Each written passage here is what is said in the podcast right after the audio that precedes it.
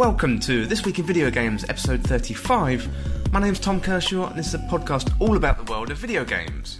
So this week, I've been playing Destiny 2 Shadowkeep, Neocab, What the Golf, and 80 Days. So Destiny 2 is back with its big autumn update.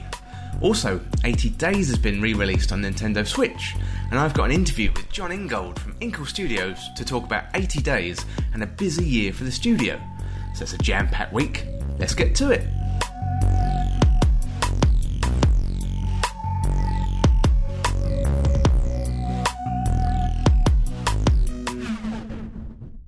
Welcome to the show, everyone. I hope you're well and having a good week.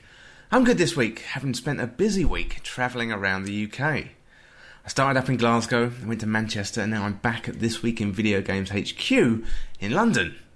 So it's been a busy few weeks of gaming with the game release schedule bursting at the seams with top games coming out almost daily. Now, I seem to have caught a little bit of the lurgy from my travels, so apologies for my voice on this episode. Um, but anyway, that's enough waffle from me. Let's get into what I've been playing these last few weeks. These last few weeks have been super fun with the release of Destiny 2 Shadowkeep, Neocab, 80 Days, and What the Golf. I've been looking forward to Destiny 2 Shadowkeep for some time, and if you're a regular listener of the podcast, you know I'm a big Destiny fan.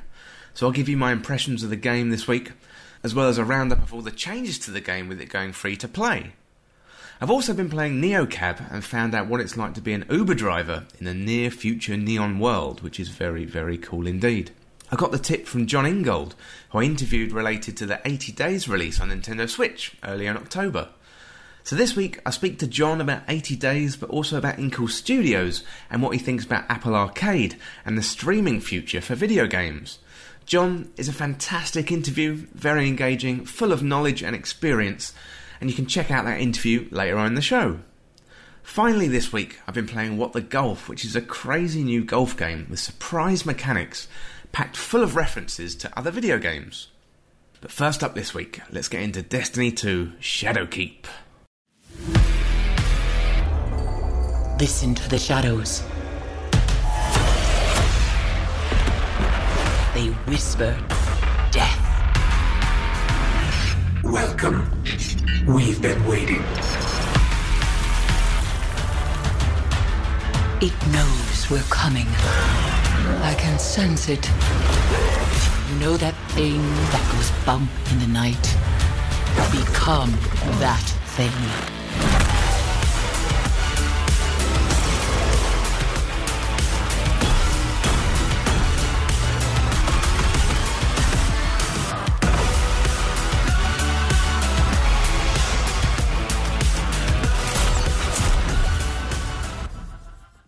Destiny's annual yearly update is upon us, and this year we're going back to somewhere we haven't been since the end of the original Destiny. Destiny 2 Shadowkeep isn't as big as last year's Forsaken expansion, however, Bungie are leaning more into the MMO features of Destiny, and even though the expansion isn't as big, it could be just as significant. And don't forget, Moon's Haunted. Destiny 2 Shadowkeep is year 3 of Destiny 2 and it takes us back to the moon location and on a trip down memory lane through various activities while driving forward the story and the lore. So this is Bungie's first big release since the split from Activision earlier in the year and it gives them the opportunity to show the audience what they're all about. So Luke Smith has been clear about the vision and the direction of the game by saying an action MMO in a single evolving world where you can play with your friends whenever and wherever you want. So it's an ambitious vision, but acts as a good North Star to where the franchise is heading after a year of correction through the Forsaken expansion. Destiny 2 Forsaken had some great content the Menagerie, Last Wish raid, exotic weapon hunts, the introduction of their first dungeon, a move back to random roll weapons and sandbox tweaks, and that's turned around the state of the game in the best possible way, much of the work correcting the errors of Destiny 2's initial launch. Where Destiny 2 Forsaken was a correction, Destiny 2 Shadowkeep is starting to look ahead where Destiny could be in the future. So Luke Smith gave a great account of it in his director's cut articles in the summer months about the state of the game. So I'm not going to repeat all that content here. But if you are a big fan of Destiny and you haven't read these articles, then I thoroughly recommend it. And I've got a link to it over on thisweekinvideogames.com if you just find my Destiny 2 review and you can find a link to Luke Smith's articles there. There's a bunch of changes in Destiny 2 Shadowkeep, including Armour 2.0, sandbox and UI updates. We've got New Light, the Battle Pass, the seasonal artifact, and also the season structure. So first of all, Destiny 2 New Light is a new free-to-play version of Destiny 2 that's going to be available for all players for free on PS4, Xbox One, and PC. So if you're new to Destiny, this is a great place to start. And this package includes the first year of the Destiny campaign content, got access to all the patrol spaces, including the Tangled Shore, Dreaming Cities, and the new Moon patrol space as well. There's Year 1 exotics, Year 2 exotics, Year 2 activities including Gambit, Gambit Prime, Black Armory, The Reckoning, and the Menagerie.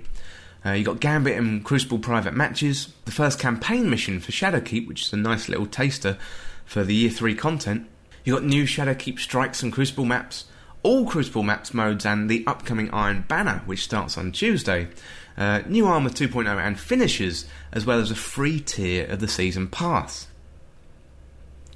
So there's a lot there, and if you haven't got into Destiny before, now is a great time because there's a lot of great content and it's all available for free.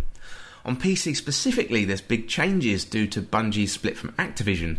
The game is no longer available on Battle.net, and uh, now it's available on Steam. So if you're a PC player, then you'll have to migrate your account from Battle.net to Steam, and instructions for that can be found on thisweekinvideogames.com.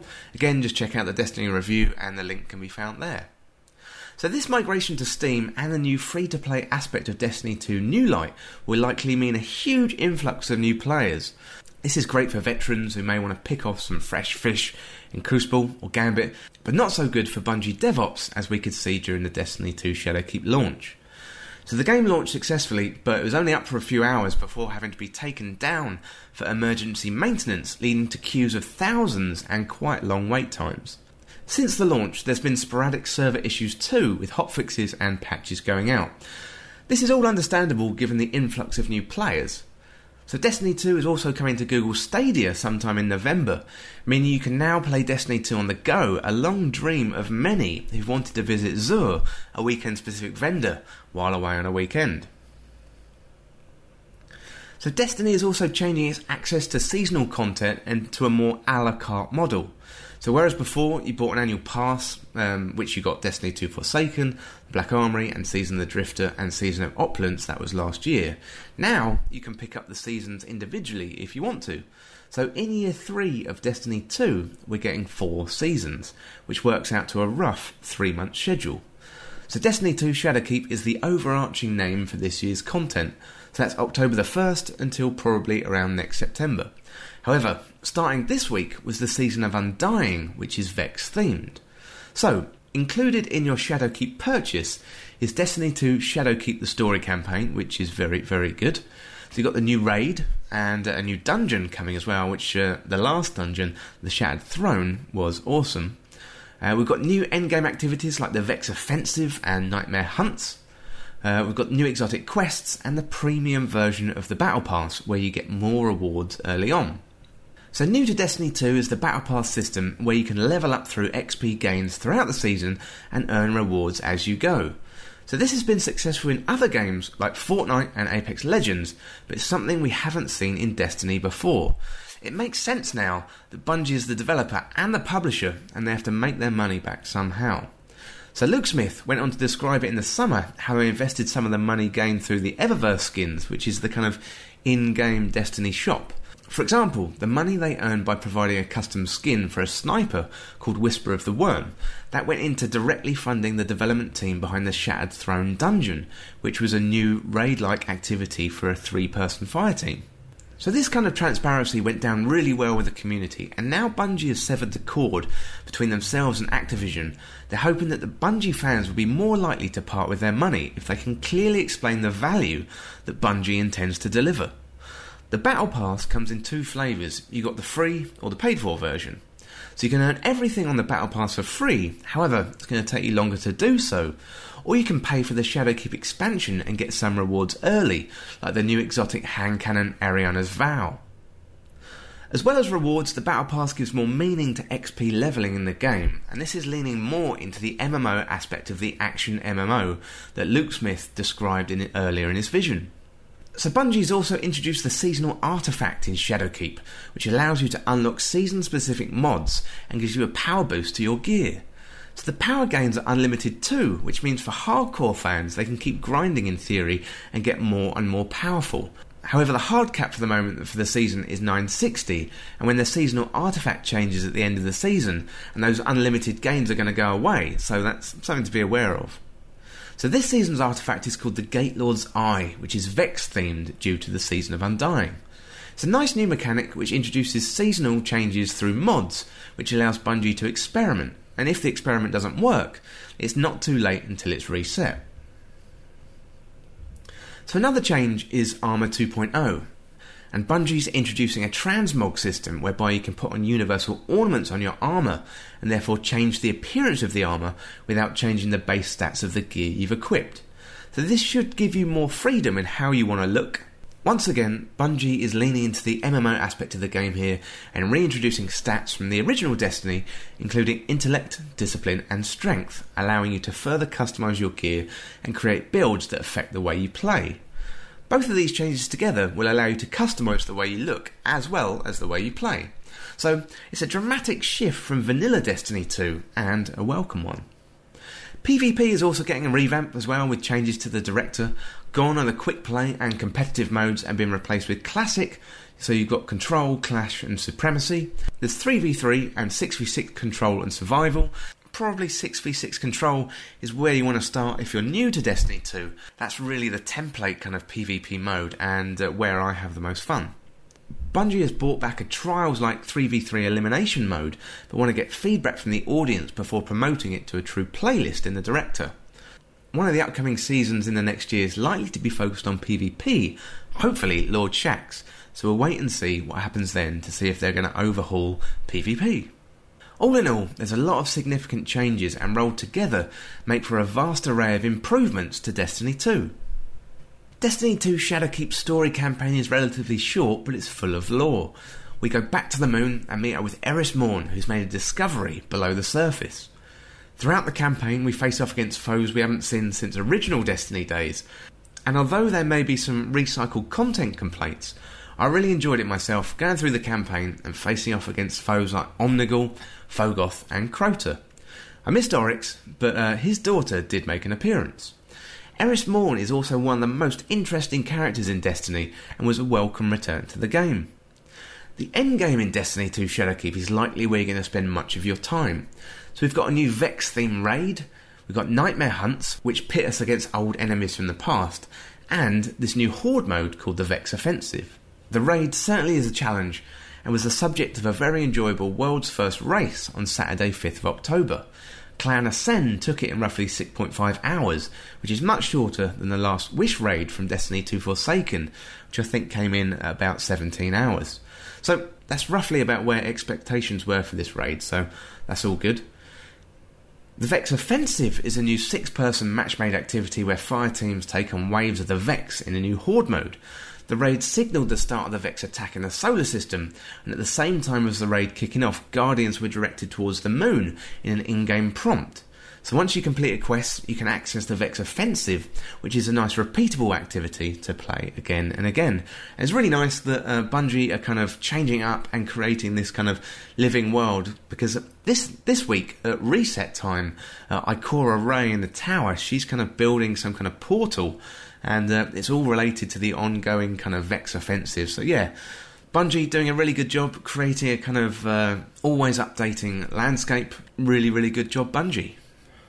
So, in summary, Destiny 2 Shadowkeep is a great expansion offering improvements in nearly all areas. The expansion isn't the same size as last year's Forsaken. However, they did set expectations as such and uh, and have set Destiny in a new direction leaning into its MMO features. It's unknown at the moment if a Destiny 3 will be coming, with many from the community wanting Bungie to drop the 2 and simply call it Destiny again. However, with new consoles coming out and the current game locked at 30 FPS on current gen machines, Destiny 3 is tempting. What is clear is Bungie is now free from Activision and free to make their own future. And this is the first release in a post Activision world, and the MMO changes so far have delighted the hardcore community. It'll be interesting to hear feedback from new players and see how they take to the game, but from this Destiny veteran, you've got one happy customer.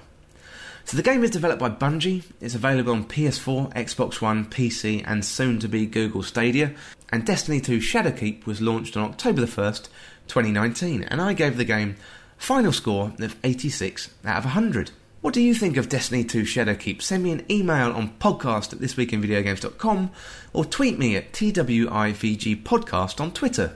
I'd love to hear, especially from those new light players, to see how you're getting on with the game and see once you kind of get past the first mission, how you're kind of onboarded into the game, because I imagine it could be quite complex and quite confusing. One thing I should note is I do have a Discord server, so if you want to play Destiny 2 Shadowkeep with me, then uh, check out the link in the show notes and uh, hop in, join the Discord. There's a Destiny 2 channel there. We could do some strikes together, do some PvP together. Be really good to hang out. So that's it for Destiny 2 Shadowkeep. Next up, it's Neocab.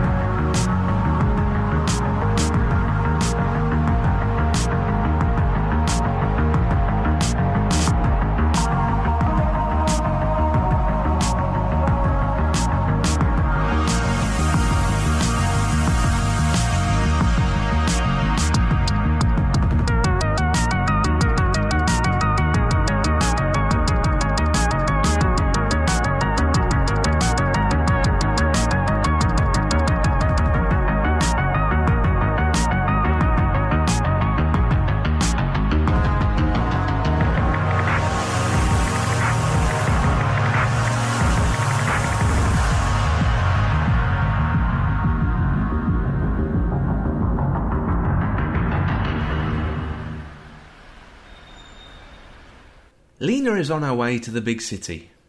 She wants to reconnect with her best friend and continue building her business. However, quickly her friend disappears and things get frantic for Lena as she tries to juggle her passengers and the dangerous world of Neocab around her. Neocab is a narrative adventure game where you take on the role of Lena, an Uber style driver who owns her own business in a neon near future called Los Ojos, where human drivers are held with some skepticism. Tech giants are out there trying to eradicate human drivers, seen as a danger by some in society. The main mechanic in the game is picking up passengers, talking to them and learning about their stories before dropping them off again for a little money and trying to keep your rating above 4 stars. So the life of a modern day cab driver. Passengers won't make it easy for you. I had one guy who got in the Neo cab drunk. He was immediately sick in the back of the cab and then refused to acknowledge it even happened. He blamed the previous passenger and spent the entire ride debating it was even there or not. To top things off, he gave me a one star, the bloody cheek. Technology is front and centre in Neocab and it tells the story of a future we're not too far away from ourselves. So early in the game, our best friend Savvy gives us a gift that tells everyone around us our mood in a kind of glowing colour, all in the name of openness and transparency. So you've got red meaning angry, blue meaning sad, green meaning chill, and yellow meaning positive. So throughout the game, you have to manage your mood, making sure you're not too extreme on any scale. Get too tired or hungry, then your mood is likely to swing to the extreme, and this will affect your interaction with passengers. As well as giving a visual representation of how Lena is feeling, this can also disable some options when talking to passengers, so it's a nice mechanic in the game, and the colourful artwork that goes along with it fits into the neon world really well. So Capra is the big bad technology company in the game and simulating Amazon, Google, and Facebook in the real world. So you'll have political and social debates with passengers, but don't push it too far, as your star rating will be negatively affected. The story of a big evil corporation isn't a new one, but this feels close to reality here and asks us to consider the relationship we have with technology and perhaps what the outcomes will be if we trust a single entity with our data the way that we do now. Much like TV shows and movies that have explored the same space, Neocab offers us a glimpse into the near future, and we have to ask ourselves do we like what we see? So, Neocab does try to cover a lot of topics throughout the game in a relatively short time. You've got the gig economy, capitalism, consumerism, conservation, they're all covered, but it felt like the subjects were kind of skim read rather than covered in depth. The graphics and the sound in the game are really good and they paint a picture of a near future that doesn't seem too far away. Somewhere between Fifth Element and Blade Runner, bathed in pinks and purples and blues, the world of Neocab comes to life in a gorgeous way. The writing is thought provoking and complements the art style, and the audio painting a world in which these characters inhabit. It's a well put together package that invites you in and grabs hold of you immediately. In summary, Neocab is a fun adventure, and it's a nice take on the narrative mystery adventure game. The topics covered in the game feel relevant and fresh without feeling too far fetched to feel irrelevant. The writers could have perhaps chosen to go in depth on a topic rather than rush through many, however, the game is worth checking out and is a nice indie surprise. So, the game was developed by Chance Agency, it's available on Nintendo Switch and on Apple Arcade as well on Mac OS, iOS, tvOS, iPad OS, and also on Windows 10. And uh, the game originally came out on October 3rd, 2019. I gave the game a final score of 76 out of 100. So, what did you think of Neocab? Send me an email on podcast at thisweekinvideogames.com or tweet me at TWIVG podcast on Twitter. So, if you're enjoying this Week in Video Games podcast, then head on over to iTunes and leave us a nice review. It really helps get the word out about the podcast, so if you've got access to iTunes, then I'd really appreciate it if you give us a nice review. Don't forget, This Week in Video Games has a YouTube channel that goes alongside with the podcast. The YouTube channel's got the entire archive of the podcast, as well as dedicated reviews, interviews, features, and also how to guides. Search This Week in Video Games on YouTube and subscribe today for all the latest content. And if you want to see anything specific on YouTube, send me an email to podcast thisweekinvideogames.com. It'd be great to hear from you. So next up, I got together with Jon Ingold from Inkle Studios to talk about 80 Days as it's released on Nintendo Switch. Plus also what's going on with Inkle Studios after a busy year this year, what with the release of Heaven's Vault earlier in the year and the re-release of 80 Days. So, so let's get to that interview with Jon Ingold.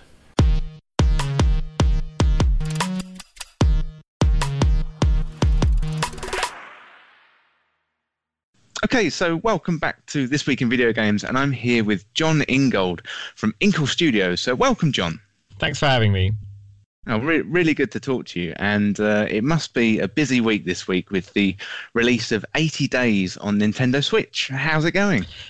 Yeah, it's been really exciting for us. I think um, for different reasons. Part of the company are massive Nintendo fans, and this is our first ever thing on a Nintendo thing. So they're just their their brand loyalty has shot them through the roof.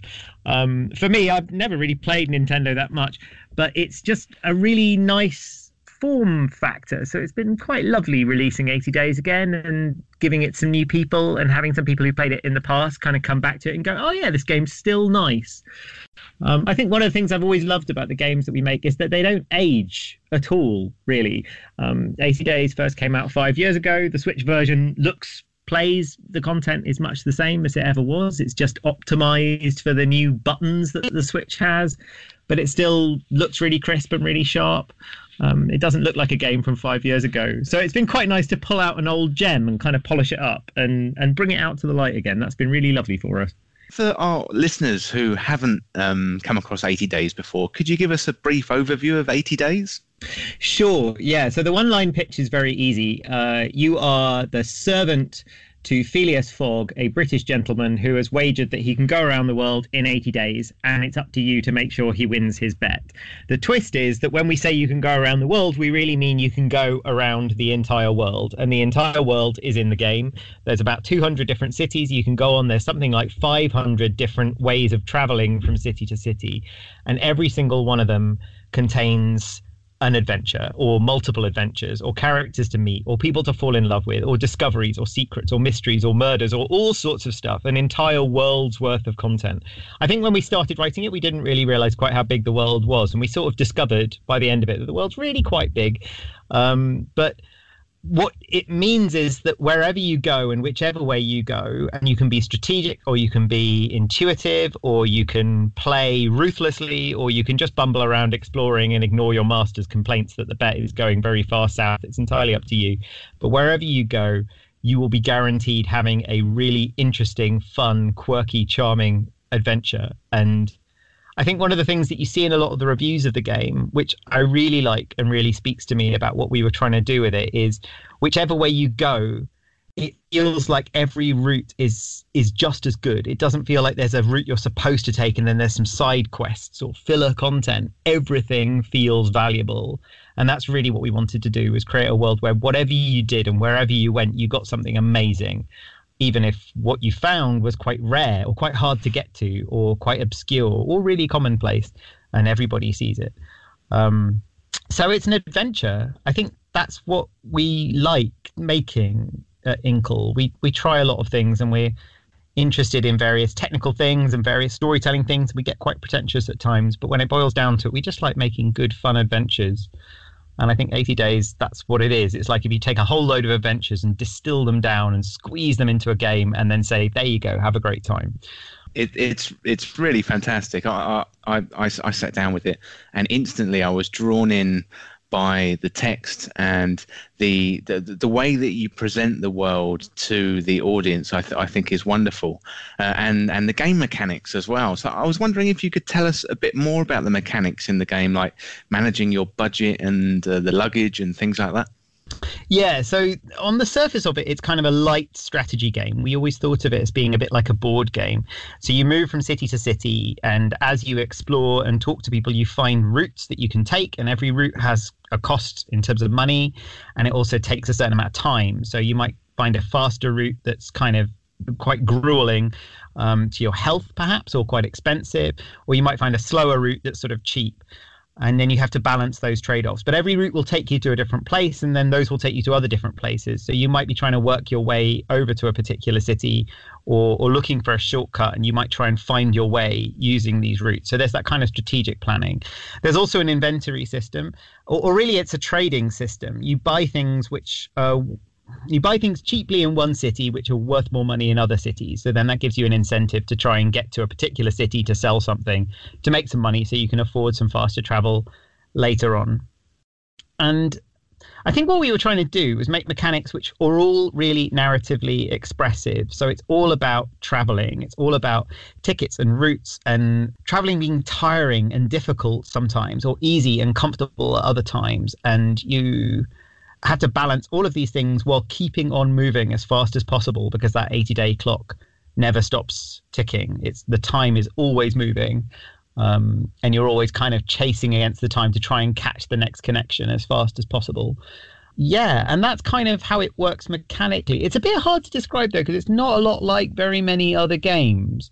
There is a trading system, but it's not like you set up trade routes and go backwards and forwards like you might in a strategy game. And it's sort of a race game, but yeah, it kind of borrows a lots of little different things and then throws them together, mostly in the way that we thought was the most fun to play. so. I, I, think it, I think the way you've done it, the the blend of mechanics is is really nice, and uh, um, it having played a couple of other uh, of your games like uh, Heaven's Vault, um, mm. it it feels like an Inkle game. So I think it's I think it's fantastic.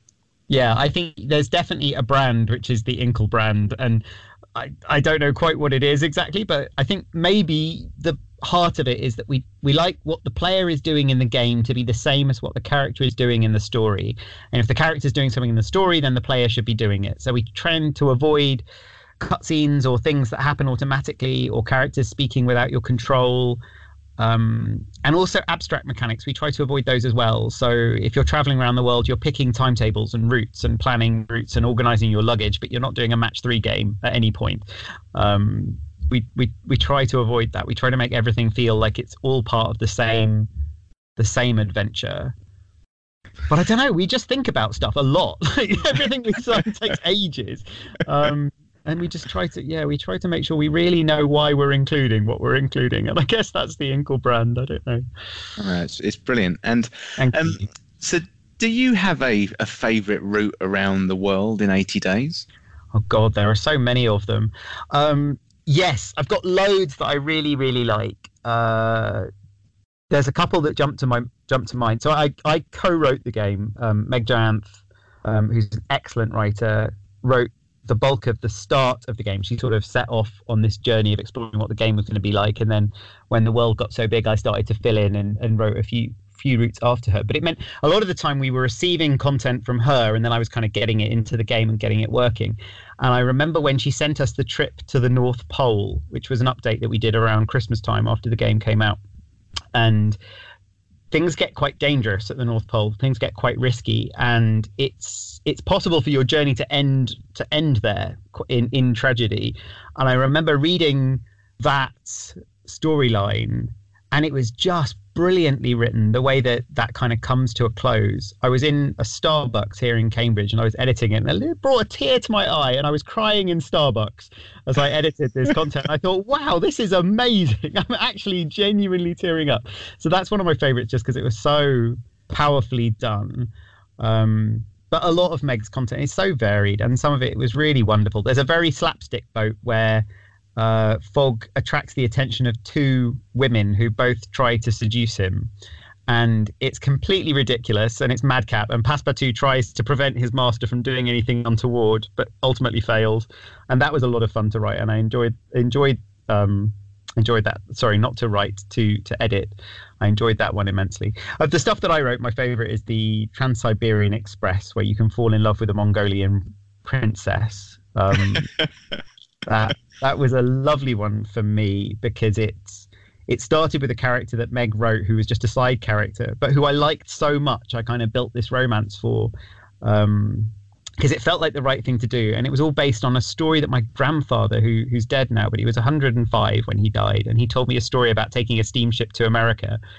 Um, and meeting her. He was a married man, and he met this woman on this boat, and he accidentally fell in love with her, stuck on a boat. And he, the way he told this story was so it was so charming and so Victorian and so romantic that I had to get a bit of that flavor into the game. And so I did in this Trans Siberian story. And that was the most fun for me to write. Um, but there's just so many little bits in there that I can't even remember all the bits I like anymore. That's uh, that's amazing, and that makes me want to go back and play through the game again and go on the uh, Trans Siberian Express to find find the end of that story. It's well worth it, I think. But and um, what was it like to work with such great material? Yeah, it was thrilling actually. Um, because the the interesting thing about 80 days as a concept is everybody has heard of around the world in 80 days but very few people have actually read the book so everyone has a sense of what it's about and, and the sort of stories and adventures that you're going to have, but no one actually can pick you up on whether it's accurate or not. Nobody really knows. So you get this incredible freedom to write something that people feel quite familiar and affectionate with straight away. And so there's so many things you can riff off. You can do the one where Fogg's a very stiff British gentleman, a Victorian gentleman trope. And then you can do the stories where he's sort of ridiculous or comic or angry or loses his temper and that feels like you're playing off it against it in a different way and then there's all the multicultural stuff that we put in because the original book is very much attempting multiculturalism through a lens of not really actually knowing anything about various cultures around the world it's it's not a very well researched book um, no insult to Jules Verne he was writing within its within his context but it was quite fun pushing that envelope out much much further and using like the fact that we know about the world now in a way that they didn't in the in the 1800s really um, and it's just such a broad canvas. I remember when we started the writing process with Meg, the first piece of advice that we gave her, we'd just finished writing some of the second sorcery game, which was quite big um, was she said, "Well, how do, how do I choose what to write?" And I was said, "Just just write everything. Every idea you have, it'll go somewhere. Just write absolutely everything." By the end of the game, we had this list of things we wanted to do that we hadn't done yet, and we just kept shoving them in. So you know, there's a card game, there's a boxing match, there's there's a con man, there's you know, all and so on and so forth. And there just was no end really to what we could get into it. So it, it was so much fun and so free, just writing whatever we felt like um, but always within this tone. And somehow it hangs together. it was quite a magical time. And um, well, it, it's absolutely fantastic. And like I said, um, I'm already looking forward to go back and um, play it again. And um, you mentioned some of the team there um, are, are, big fans of Nintendo. Um, I was wondering uh, what, what the kind of challenges of bringing um, uh, 80 Days to Nintendo Switch. So it's I think one of the challenges for us was just the whole idea of putting a text based, a reading based game onto a console because it doesn't feel like a natural thing to do. I mean, I guess visual novels do this all the time, actually, but but they don't have quite the density of text that we have, because um, we really do have quite a lot of just reading.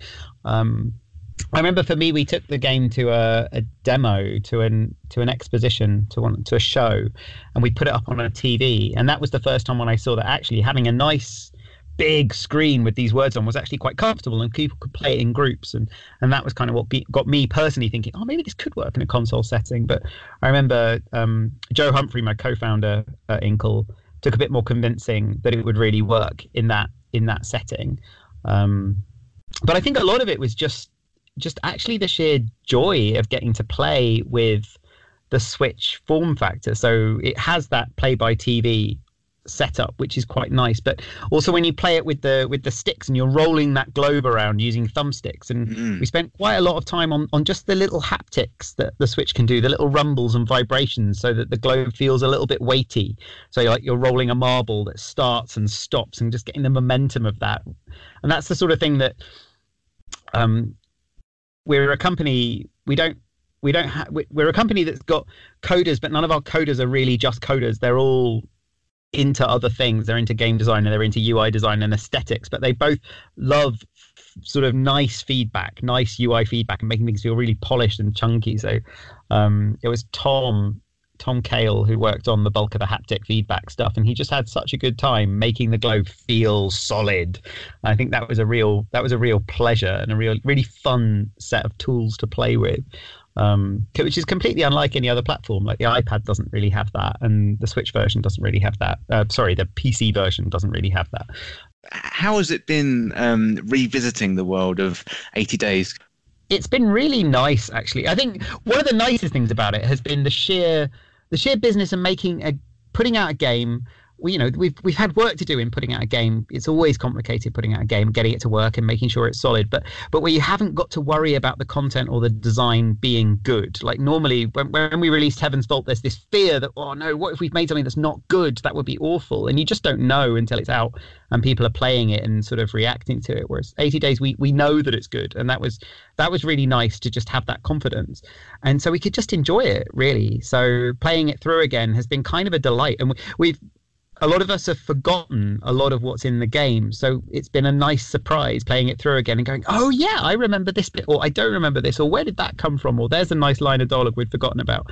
I think we've all found it quite inspiring, actually, to go back to it and kind of get be able to play it with a little bit of distance because it has been a long time. My, you were asking about favorite routes, and I remembered that one of my one of my favorite bits is one of the bits that we added last, which was uh, there's a plot line with a jewel thief that unlocks once you played the game a few times. It's like on the fourth or fifth playthrough.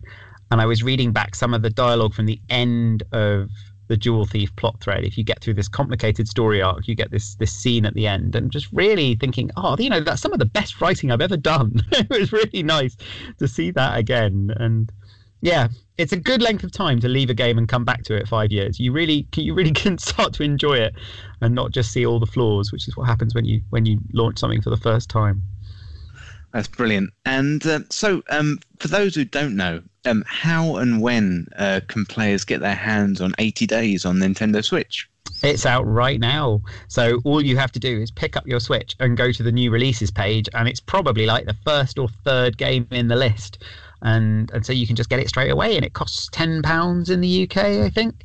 Um, it's thirteen dollars in America, and it it's a funny game because I think people sort of start off and they think, oh yeah, I get it, I get it, I get it, and then they play it once, and then maybe they play it twice, and then suddenly they've played it twenty five times, and it's one of those games that they go back to, and it it really isn't like very much else out there. So I think it's if you're even slightly curious about it, it's worth taking a look because you're not going to find another game that does the same thing. I can say that quite confidently, actually, because we released it five years ago and nobody's copied it.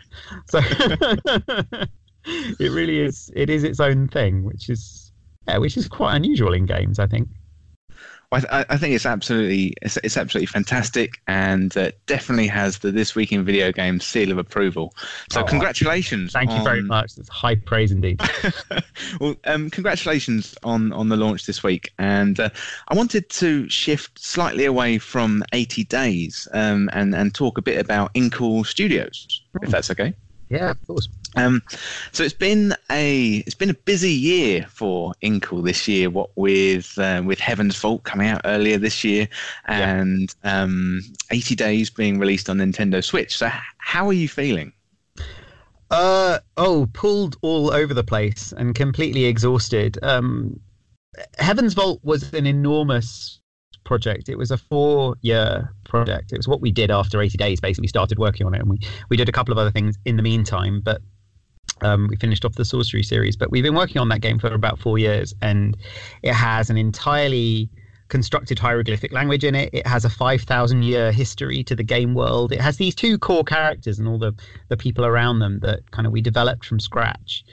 And I've never built a game world, a story world entirely from scratch before. Like we've adapted things like ar- around the world in 80 days. Um, and that was kind of exhausting and very, very personal. And you end up with this this game that you put so much heart into and so much soul into that and then you release it and there's kind of nothing that there's nothing that can happen to your game which justifies the amount of work that you put into it. Like there just isn't. Like there's no amount of praise and there's no amount of money that you can possibly get for a game that makes you sort of feel like you haven't lost something when you've been working on it for 4 years and then suddenly you're not working on it anymore. So for me personally I miss the characters from Heaven's Vault. I miss the world powerfully. Like these are people I've been with for years, and now they're gone. I've, and I haven't really been dealing with that very well. I kind of don't know what to do with myself. Um, but it's been good to get out from underneath it as a company because it has really occupied us for a very, very long time. And like the computer game world changes so fast and so drastically that when we started it, it really was a different universe than the one we released it into now. You know, if we'd have released it now, Heaven's Vault would probably have come to the Switch straight away. It's going to come next year, but um, once we finish the port of it, but but you know, it would have been a natural fit, I think, to launch on that. But the Switch didn't exist when we started making it. Um, and people's tastes have changed a lot. And I think when we started it, narrative games were really at the forefront of what people were interested in. And now I think narrative games have kind of sidled away a little bit in favor of more kind of straight up gaming and competitive experiences. Narrative games are on a bit of a downslide in terms of the attention people are paying to them, and indie games in general are having a hard time of it right now. And and all of that has been quite difficult to to balance against producing something so big and so complicated and intensive as as Heaven's Vault was. So I think we're all kind of reeling from that a little bit and kind of enjoying doing smaller games and ports um, it, as a change. So obviously we we've been working on the Switch port of 80 Days. We were also working on a few new projects that we haven't announced yet, which are which are generally just smaller and kind of more compact than Heaven's Vault was. Um, and that's been really nice and kind of good for the soul. And I even did some writing. I did some I did some just straight up writing with no game design. I wrote a game called Over the Alps, which is made by Stave Studios and is on Apple Arcade, which is like a Oh, spy fantastic. Yeah, Uh, it's yeah. right. Yeah, no, I, I I really enjoyed that. Partly because it's a great team and a lovely game and a great setting. It's uh, it's sort of John Buchan and Ian Fleming spy stuff, um, but also because I didn't have to do anything apart from write it. Like I didn't have to design it, I didn't have to localize it, I didn't have to do any of the production stuff, and it was just really nice to just do my day job, turn up and go home again, which I don't get to do when running a company. So that was a lovely holiday, bizarrely. Um, so it's been a kind of bitty sort of year, doing lots of different things, and we're all we're all still kind of trying to work out which way is up. Um, but that's I think that's just what the creative life is like a little bit. Um, there's no you never know what you're going to be doing in three months' time. Well, I I played through uh, Heaven's Vault earlier this year, and uh, I thought it was absolutely fantastic. So um, it's yeah, really, really, really impressive work, and especially creating that world from scratch is absolutely amazing. Um, you mentioned um, the, how the sort of gaming world has changed in the time that you um, launched originally, the, the original 80 days until until now. What, what what do you think the biggest change is in the gaming industry um, for you? I think the biggest change that I'm seeing in gaming is the move towards.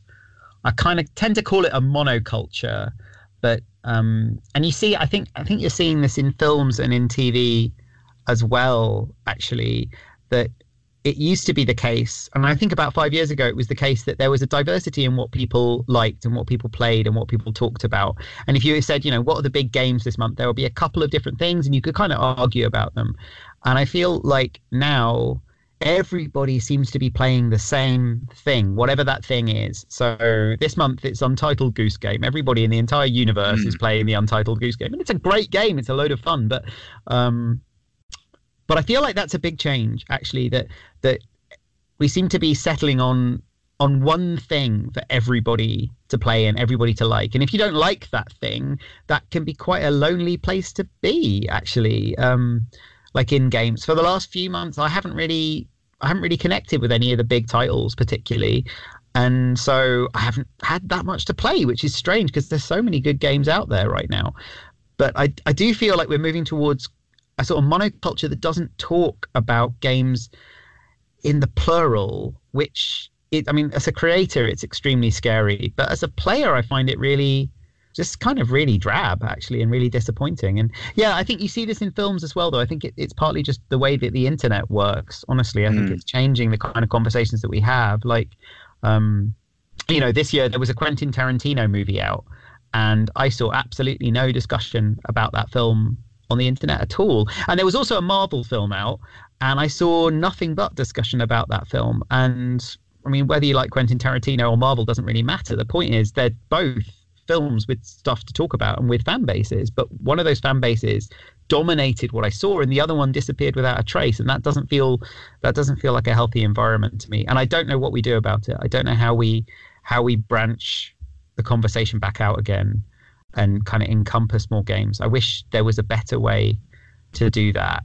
This is stream of consciousness now. Oh, one thing I'm really interested in is the Apple Arcade model because it's such a massive shift in the way that games work to just give stuff away and have people dip in and out of games. But it does mean that on Apple Arcade, people have been playing a diversity of games, which they're not yeah. really doing on PlayStation and PC. And I think that's really, really interesting. And it would be bizarre if Apple turned out to be the savior of yeah. like diverse indie gaming. That does not sound like what Apple's position usually is, but but it's not impossible. I think it's it's been actually really fun dipping into the arcade and just trying things I wouldn't normally try. And I would love to do that on Switch in a way that supported developers properly, and I would love to do that on Steam. Um, it seems like um, Apple Arcade has uh, actually had a tremendously successful launch. Uh, all, all, I hear, uh, I, am um, I'm an Android user myself. I, sure. Have got a Mac, um, so I could access the the library. But I guess there's a there's a challenge in a lot of our lives now where we've got a lot of streaming services, and I sort of have to look at it and go, can I really afford kind of another uh, streaming service to sort of add to the add to the list of streaming services that I'm subscribed to? But it, it really feels like they've yeah. had a successful launch um, with games like uh, What the Golf and uh, you know various various other games. Um, uh, have you had a chance to play many of the games on Apple Arcade? Not very many, but a few, and the ones I have I've really enjoyed. So I played What the Golf, and it was a lot of fun, which is the sort of game I wouldn't have bothered to pick up under any other circumstances. I think because it oh, I, I, tend to play games that I think are going to interest me. And What the Golf is not an interesting game; it's just fun. no, I wouldn't have let myself do that. But yeah, to pick it up and play it, yeah, I really enjoyed it. Um, I played Neo Cab, which is the game about being a, a, cyberpunk taxi driver that's written using using our engine, actually using the Ink engine for its storytelling. And we know the people who made that a little bit, and that's been really it's a really beautiful game. It's it's very very well put together. Um, and that was an interesting thing to play. And I was kind of felt quite excited getting my hands on that a little bit early. I think it launched properly today on Switch. That's Neo Cab. Um, but I also have played a few games that I wouldn't normally touch at all. So I played a game called Hexaflip, which is a game about sort of moving a hexagon up a screen. And it looks like a game that was built to be a free to play game, and then they just took the free to play stuff out. It's got the same kind of structure and design. But it's a lot of fun playing that kind of really hyper casual mobile game, but without timers and cooldowns and gems and energy and all the accumulated stuff that makes free to play games so irritating to play. Um, that actually, that was a, just a really simple delightful thing to play around with. Um, obviously, I wrote I wrote over the Alps, so I can't tell you how wonderful that is without crossing my fingers behind my back slightly. But it, it is really good. Um, what else have I played? Oh, I just started Tangle Tower, which has got some lovely voice acting in it, actually. Um, so I want to explore that one a little bit more. Uh, I played a little bit of the Murder Mystery Machine. I didn't really get into that quite so much, but I'm curious to see what it does. There's just so many games. There's so Yeah. many games. And Um, and, and they all they all seem of uh, you know a certain level of quality as well. You know, a, lot- a lot of the feedback that I've heard is is really good, and it, it's really interesting for the industry now. We, we we seem to be kind of moving into the the streaming services, the kind of um, you know people have been talking about the kind of Netflix for games or Spotify for games um, for a long time, and um, what what's your I mean what's your opinion as a as a game developer um, in, in in that kind of um, business model? I think it is. I mean, it it is definitely terrifying from the point of view of, of a developer, because the ultimately to be a developer, you've got to somehow get paid enough to survive, and you've got to be able to guess how much you're going to get paid, so you know how much to spend on your project. That's just that's just how business works, and the streaming models are all so new, and the way that they pay is so subtle that no one really knows what is going to happen. So um, uh, we put some of our games onto the Google Play Pass, which is on Android, uh, which is a similar kind of thing. But we don't actually know what the royalty model is going to work out like. We have no idea. So it's very hard to kind of plan for that. You just have to kind of cross your fingers slightly and see what happens. Um, arcade is interesting because Apple have kind of put a lot of money into funding games as well, which obviously gives developers a lot more stability. And I think that's part of why the quality is so high uh, out the other end is that developers have been able to actually concentrate on the bit that they're good at and not worry too much about the business side of things. I mean, it's essentially having a good publisher, I think. Um, I mean, it's hard to know how it will shake out in the long run. I think for people who manage to get into the good books with streaming services, it will work out very well. It will probably limit the number of people that that's true for, though. Um, so we might see a, well, we probably will see a, a heavy crunch in in indie studios. But I mean, it's so it's so early days, and it really depends on how they intend to how they intend to curate and manage these things. Like Apple are in a hugely powerful position, and if they change their mind tomorrow about how they fund arcade, then that will affect hundreds of studios, you know, overnight, and they're very much in a position to do that kind of thing. So it's it's really scary. But what we've seen in the last few years, the last ten years, fifteen years, has been a self-publishing bubble, and they they never ever survive self-publishing bubbles. They're nice while they last, but they always get oversaturated, and then big companies come in and, and sort of start organizing and taking control of things. Um, so it's not very surprising that it's going this way. And I think from the consumer, it makes a lot of sense. Um, from the point of view of players, they just want access to good games without too much risk of buying bad games, and that that is reasonable. We shall see where it goes. It's it's hard to know. Um, I prefer it to the future in which every game is free to play, though. I really do. Um, I definitely prefer it to that, uh, which is where it looked like the industry was going five years ago. Um, so I, I'm, I'm relatively optimistic that some good will come out of it, but all big change comes with massive cost, and no one knows what that cost is going to be or who's going to bear it, and that is scary. And the and the, the technology and the, the landscape uh, changing around us as well with um, you know high high speed internet coming um, that's going to be you know high speed Wi-Fi. The actual um, the mobile devices that we carry around in our pocket now um, you know uh, probably um, some are more powerful than Nintendo Switches and you know and other Oh yeah. other kind of consoles. Um, so it's really interesting that it's a it's kind of a, a frictionless kind of environment for the for the player, um, and uh, yeah, that that that that'll be that'll be really interesting to to see how all that pans out. I've taken up plenty of your time today, and I really appreciate you taking the time to talk to us on this week in video games. Um, so we'll we'll we'll wrap it up there. But um, I, I want to say thank you once again and congratulations for the launch of 80 Days on Nintendo Switch. Uh, and I wish um, you and Inkle Studios all the best of luck in the near future. Thank you very much. It's been a pleasure chatting to you.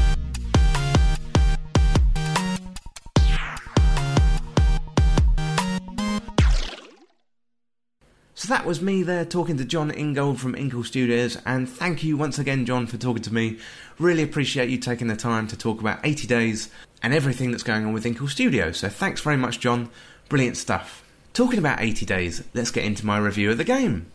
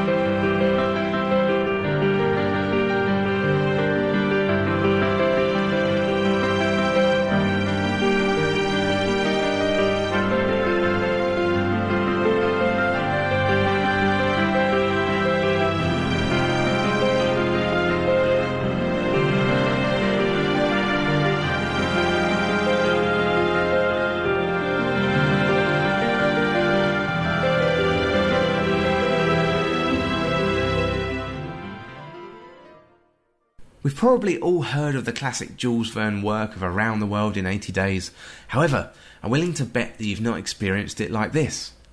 80 Days is a wonderful choose your own adventure style game that uses Verne's text as a basis but takes you on adventures all around the globe. 80 Days is a game about adventures. Fogg and Passepartout start off in London, where Fogg has made a wager so he can get around the world in 80 days, so the race is on. The player takes on the character of Passepartout, Fogg's assistant on this grand outing of a global scale. We start the game in London in 1872 and soon we're off to Paris. From there, the game opens up and you can go all over the world, ultimately trying to get back to where you started in London. There's over 200 cities full of stories, side quests, and interesting characters to meet.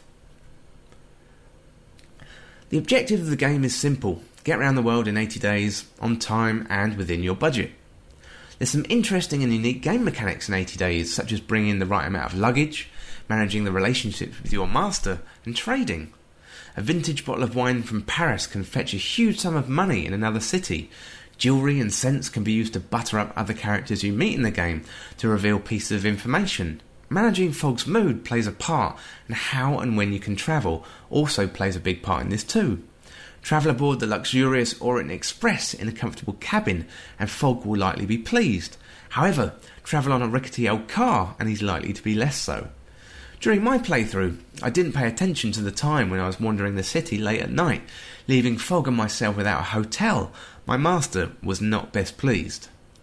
Managing the money comes into play also, as you start out with approximately £3,000 but as you travel and stay in hotels, you can choose various means to get to other cities. This fund is going to quickly deplete. Managing the money, luggage, time, and Fogg's mood all add up to a unique and engrossing game that captured my imagination. The core of the game is reading, experiencing and enjoying the text of Jules Verne's masterpiece, beautifully adapted by Inkle Studios, Jon Ingold and Joe Humfrey, who also created Heaven's Vault, together with lead writer Meg Jayanth. As well as reading the text, the player is asked throughout to make decisions and navigate through conversations, much like a choose your own adventure book. With these choices, you can choose to be ruthless, reckless, careful, or romantic. The amount of player choice here is vast, which allows you to really roleplay in the game if you choose to. I really enjoyed the sense of wonder with 80 Days and it surprised me. The many ways to get around the world, all the variables and the characters to meet mean the game will be different each time you play through. Some characters and storylines open up only on the third or fourth playthrough, like the side quest with the Jewel Thief. For those who are put off by the text heavy nature of the game, it may not be for you. This game is much like an interactive novel, and the book comes to life and allows you to navigate your way through the literature. The cities too can feel a little bit bland and similar, without that immersive feel that would really bring the game up a notch. Overall, though, I enjoyed 80 Days and would recommend it. It's not like any other game I've played before, and not normally the type of game I would play, but I was pleasantly surprised by the game, and if you're a fan of Jules Verne's work, then it's definitely the game for you. The variety in the game offers up high replayability factor, and the adventures with Fogg and Passepartout make this game a memorable one. So the game was developed by Inkle Studios. It's available on Nintendo Switch, PC, Mac, iOS, and Android. So the game was released on October the 1st, 2019 on Switch, but it's also available on PC and Mac and mobile devices too. And I gave the game a final score of 82 out of 100. So what did you think of 80 Days? Let me know and send me an email on podcast at thisweekinvideogames.com or tweet me at TWIVG podcast on Twitter. That's it for 80 days, but if you want to support This Week in Video Games content, then head on over to patreon.com forward slash This Week in Video Games. In exchange for supporting the show, you get shoutouts, Discord roles, exclusive Patreon content polls, special design podcast scripts, and stickers. So if you enjoyed This Week of Video Games content, then sign up to Patreon. It would be great to see you there. So next up, let's have a look at the charts.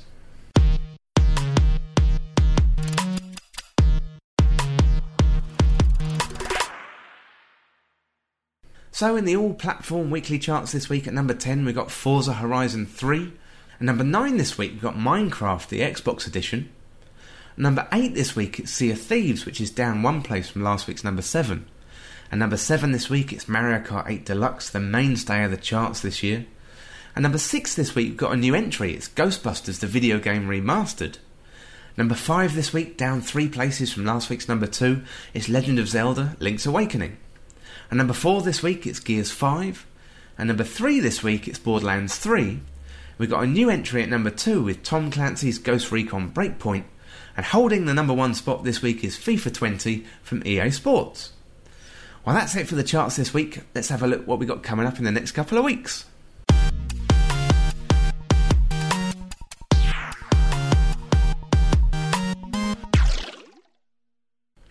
Coming up in the next couple of weeks, got a lot of good games coming out. So on the 15th, we've got Children of Morta. That's coming out on the PlayStation 4, Xbox One, Switch, and PC. Also on the 15th, we've got Overwatch. That's coming out on the Switch. We've got another re release on Nintendo Switch as well on the 15th with The Witcher 3 Wild Hunt. On the 16th, we've got Little Town Hero. That's coming out on Nintendo Switch. And that's from the makers of the Pokemon game, so I'm really looking forward to that one. On the 17th, we've got Felix the Reaper. That's on PS4, Xbox One, Switch, PC, and Mac. We've got Travis Strikes Again, No More Heroes Complete Edition. That's on PlayStation 4 and PC. Then on the 18th, we've got quite a few games. We've got Lovecraft Tales, The Whisper in the Darkness. That's coming out on PC. We've got Plants vs. Zombies, The Battle for the Neighborville. It's coming out on PS4, Xbox One, and PC. Uh, we've got Return of the Obra Dinn. It's coming out on PS4, Xbox One, Switch, and PC. Uh, we've also got Ring Fit Adventure. That's coming out on Nintendo Switch. Then on the 22nd, we've got The Legend of Heroes Trails of Cold Steel 3 coming out on PS4. We've got WWE 2K20. Then on the 23rd, We've got Lonely Mountains Downhill, that's PS4, Xbox One, Switch, PC, Mac, and Linux. Then on the 24th, we got Cat Quest 2, that's coming out on Nintendo Switch. Then on the 25th, we got some big hitters here. So we've got Call of Duty Modern Warfare, that's PS4, Xbox One, and PC. We've got MediEvil, that's coming out on PS4 as an exclusive. And then we've got The Outer Worlds, that's coming out on PS4, Xbox One, and PC. So loads of good games there coming out in the next couple of weeks, and uh, I think for me, the ones that jump out for me are Little Town Hero, uh, Call of Duty, and The Outer Worlds. So yeah, a lot of good stuff there coming out. Really, really looking forward to that. Finally, this week, let's have a look at what the golf.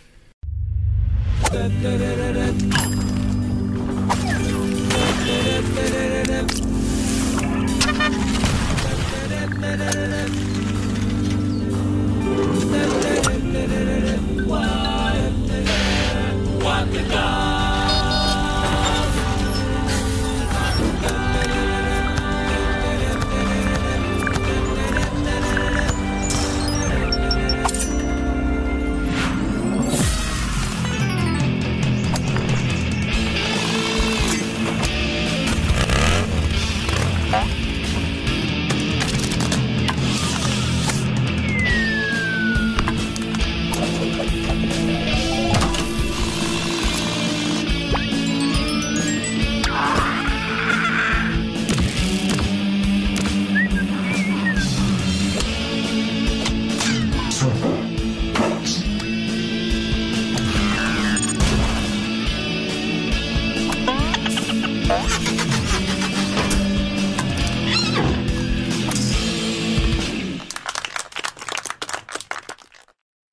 When is golf? Not really golf, but actually always golf. What the Golf is a silly physics based golf parody where every golf course is a new and surprising type of golf. I don't know about you, but I've tried to like golf. Probably my best experience with the game is living in a shared house, playing Tiger Woods. Me and some friends used to commentate on each other's golf in different accents while going around different holes on the Xbox 360. Sometimes it being Australian, sometimes South African, sometimes Scottish. Real golf, on the other hand, has been somewhat less fun, mainly trying to hack a ball out of a bunker in 30 degree heat, sweating with suntan lotion melting down my face whilst being covered in sand. So, not my kind of fun. What the Golf is the exact opposite of this experience. Funny, silly, unexpected, and more often than not laugh out loud entertainment. At the core of the game, it's a simple golf simulator. Simply swing with a club and hit the ball. However, it's more often not the end of the swing that unexpected things happen. Sometimes you hit a ball and you'll fly across the course yourself. And there's a delightful physics simulator at the heart of what the golf and incorporates little surprises. Each course mixes things up a little bit. It's golf, but not as we know it. You'll be driving, shooting, and snowboarding. Each hole offers up its own challenge between the holes where a lot of fun can be had. There's a bunch of random events in What the Golf, most of which are best experienced firsthand, but the characters will steal your ball, or the flag that you're aiming for will just get up and run away. What looks simple at first may not feel so simple when you try it. For an extra challenge, each hole has three ranks. So in these new challenges, you normally complete the hole in a number of strokes or before the time limit runs out. Each hole also has a final challenge, which is normally a different twist on the level or a new activity completely. Beat each course on all three ranks and you get a trophy. One of the most fun things about What the Golf are the references to other video games like Guitar Hero or Portal. Again, these surprises are best left unspoiled, so dive in there and see them from yourself. It's not often the game references so many others and in such fun ways too.